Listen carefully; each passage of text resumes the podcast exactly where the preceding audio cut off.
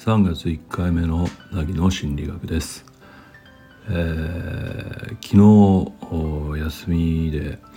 うんとちょっと用事があったもんですから山行けないかなと思ってたんだけど思いのほか早く終わりましてですね。午後は空きましたのでうん急遽、えー、近隣の山に登ってきました、えー、そこであのー花粉の影響をすごく受けたようで今日はですねもう朝からひどい、えー、花粉症の症状が出ていましてですね、まあ、常々ねアレルギー薬飲んでるんですけど今日はアレルギー薬とあのー、なんだステロイド ステロイド剤ですね。はい。これを一緒に飲まないともう全然仕事にならないぐらいひどかったです、ね、飲んでてもちょっと苦しかったんですけどね。えー、そんな風に年に何度か直撃を食らうそしてひどく悪化するということを繰り返してるんですけど春先の山はまあ大体その舞台になるかなというのが毎年の実感ですね。うんまあそれでも今年の山をスタートできたのは幸いです。やっぱり生き返る感じがしますね。うん精神的に。うんとなぜかというのはまたおいおいどっかで話すとしてとにかく山へ行くと心が生き返る感じがすごくします。さて、えー、今日の凪の心理学ですけどね。テーマはうんと思考と感情が離れているほど追い詰められるみたいな話をしようかなと思います。うん。えっと、思考と感情といってもちょっとピンとこないかもしれないけど例えばもうちょっと具体的な言葉で言うとですね「えー、しなければ」っていう言葉と「したい」っていう言葉がありますよねだから「しなければ」と「したい」というのをまあ例えば、うんと、思考と感情って置き換えても今回はいいかなとは思います。まあ全て置き換えられるわけではないんだけどしなければならないっていうのはおおむねうん生きてきて、えー、今までの人生で身についた価値観ですね。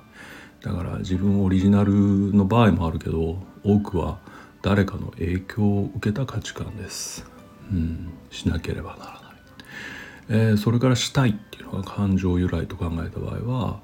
えー、したいっていうのは自分からしたいっていうか自分の本心ですね、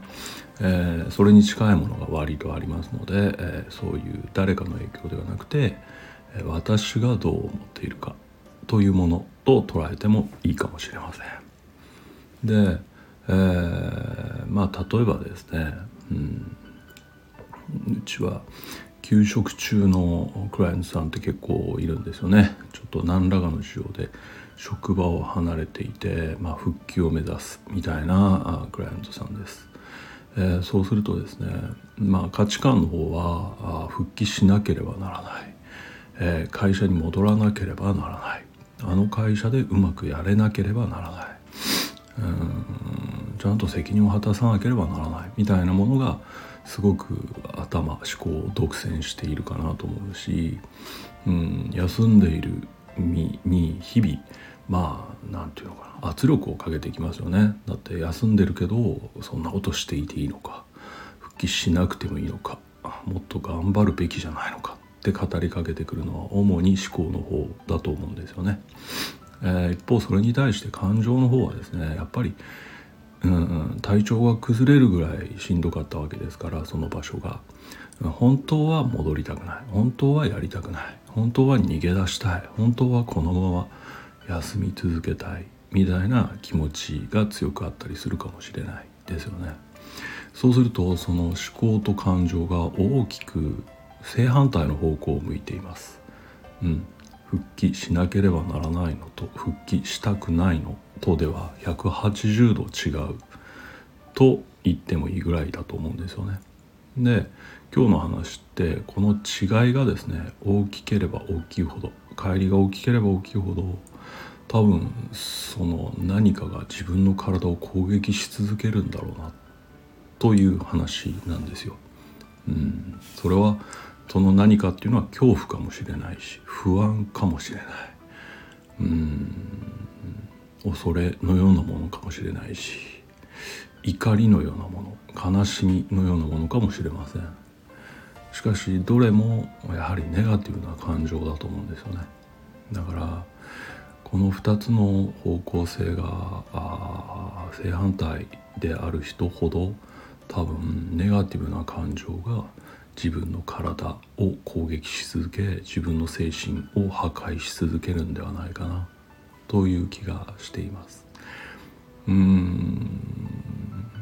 じゃあ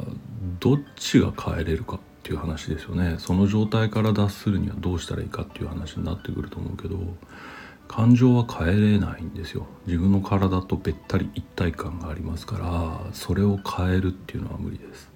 まあ、よくこれにチャレンジする人いますけどいるっていうか多くの人は多分感情を変えようとしますよね。弱音を吐いていちゃいけない。怖がっちゃいけない、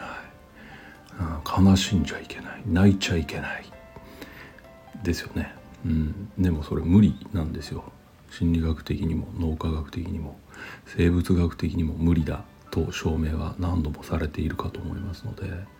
その試みではなくてもう一方の試み生まれてから多くを身につけた価値観の方いわゆる思考の方ですね。こちらを変えることの方が現実的ではないかなと思います。簡単だとは言いませんが現実的だとは思うんですね。本当にその場所に戻らなくてはいけないのか本当にその場所でうまくやらなくてはいけないのか？本当にその人と折り合いつけなくてはいけないのか？ということです。それを一度ちゃんと向き合って考えるっていうことが大事かなと思います。一体何のためにそれが必要だったかをよく思い出してみるといいかなというのもありますね、うん、さっきも言ったように価値観は外部の、うん、誰か他の人の影響っていうのをよく、うん、受けてしまうわけなんですけれども、えっと、僕のやっている分野だと親の影響親が、うん、いい成績を取っていい会社に入っていい生活をするのが全てだみたいなことを言い続ければですね往々にしてその元で育った子供は、えー、いい勉強できていい会社入って給料もらって出世しなくてはならないっていう価値観を持ちますので、うん、うん、まあある意味どうだろう。それが苦しいのであればまあ人からもらった価値観ではあるけれども一旦脇に追いやって